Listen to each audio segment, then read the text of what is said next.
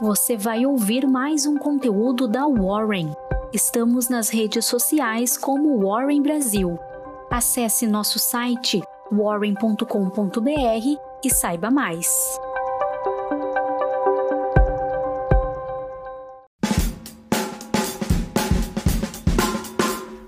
Olá, seja bem-vindo a mais uma semana de conteúdos da Warren Call. Eu sou a Jéssica, analista de redes sociais, e vamos começar com as principais informações do mercado financeiro na agenda desta segunda. Como acontece toda segunda-feira, será divulgado o Boletim Focus no Brasil. Também teremos o relatório de estabilidade financeira do Banco Central. Os Estados Unidos divulgarão a produção industrial de setembro e a Apple promoverá um evento para o lançamento de um novo produto.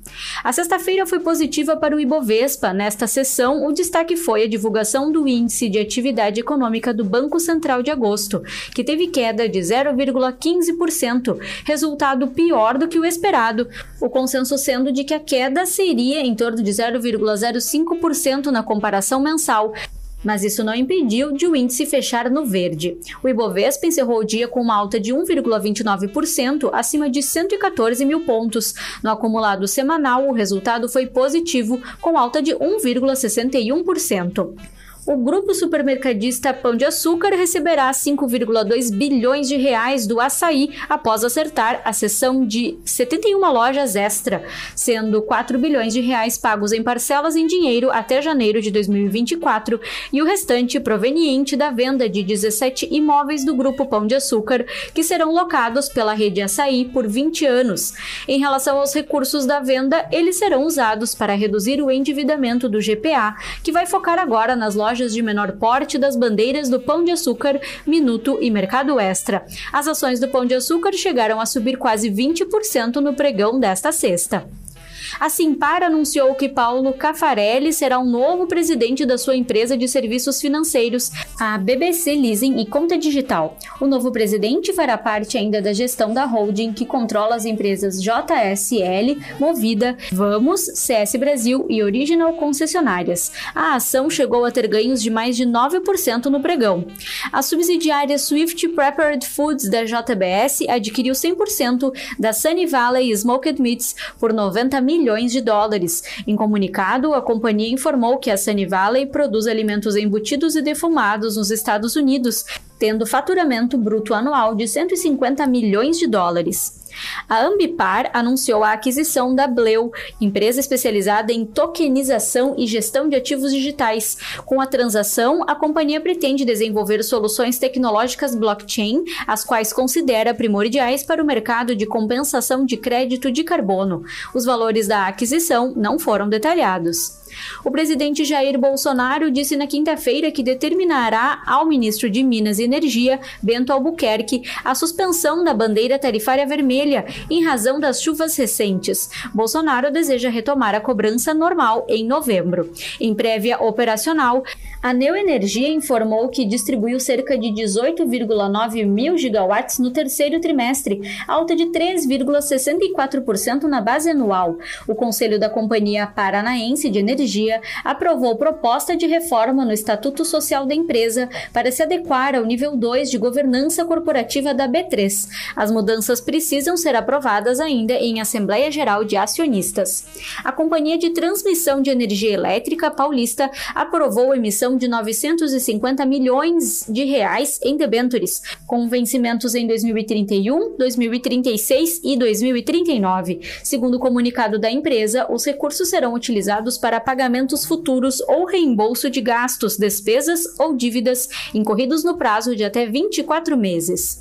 A Direcional informou um valor geral de vendas lançado junto à subsidiária Riva de 1,1 bilhão de reais no terceiro trimestre, alta de 37,3% na base trimestral. A fatia da Direcional, focada em imóveis econômicos, ficou em 459 milhões de reais, queda de 23,3% na comparação trimestral trimestral.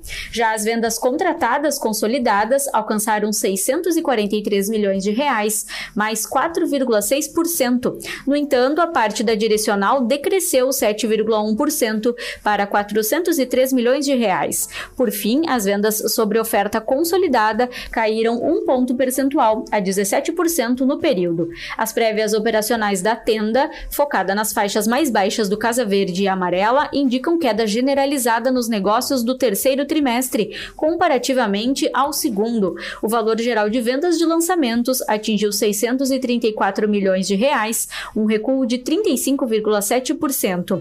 Já as vendas brutas caíram 4% para 920 milhões de reais, enquanto as vendas líquidas foram de 770 milhões de reais, cerca de 10,3% menores.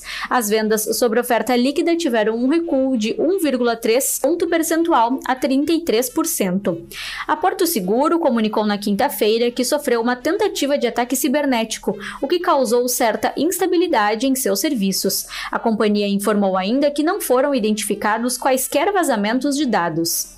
O BTG Pactual propôs uma oferta subsequente de ações de 250 milhões de reais para a incorporação da Universa, dona da Empíricos e da Vitrio. A proposta vai ser discutida em Assembleia Geral Extraordinária, marcada para 4 de novembro.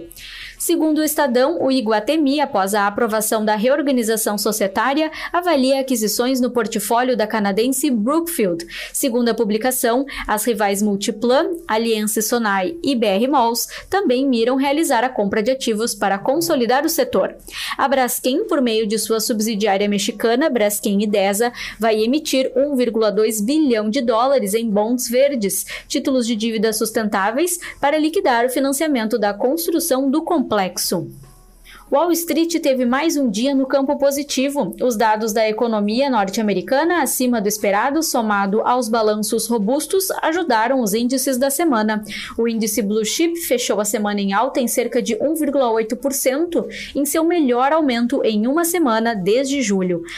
Um novo relatório do Departamento de Comércio mostrou um aumento inesperado nas vendas do varejo dos Estados Unidos em setembro e ajudou a puxar os índices, com os gastos do consumidor se segurando acima do esperado, mesmo com o último aumento dos preços e os impactos persistentes relacionados à pandemia.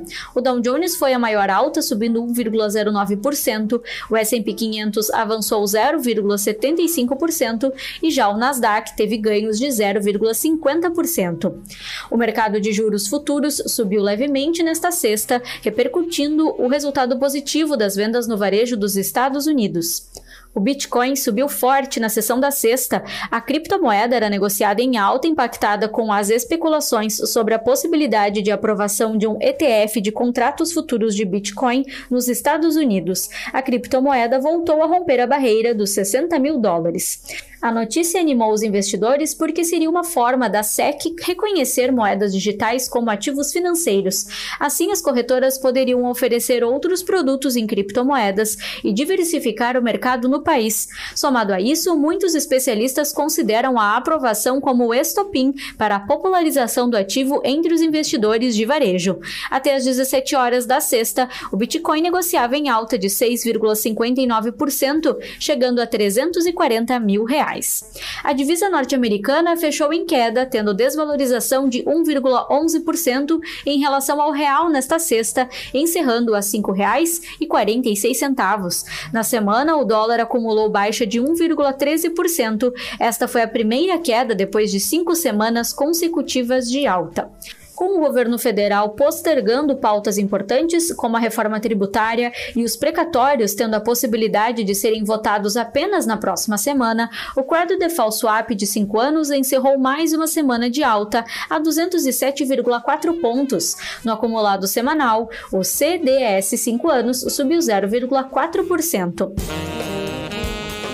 E com isso, você ficou sabendo das principais informações para começar bem a sua semana. Nos vemos amanhã. Até mais!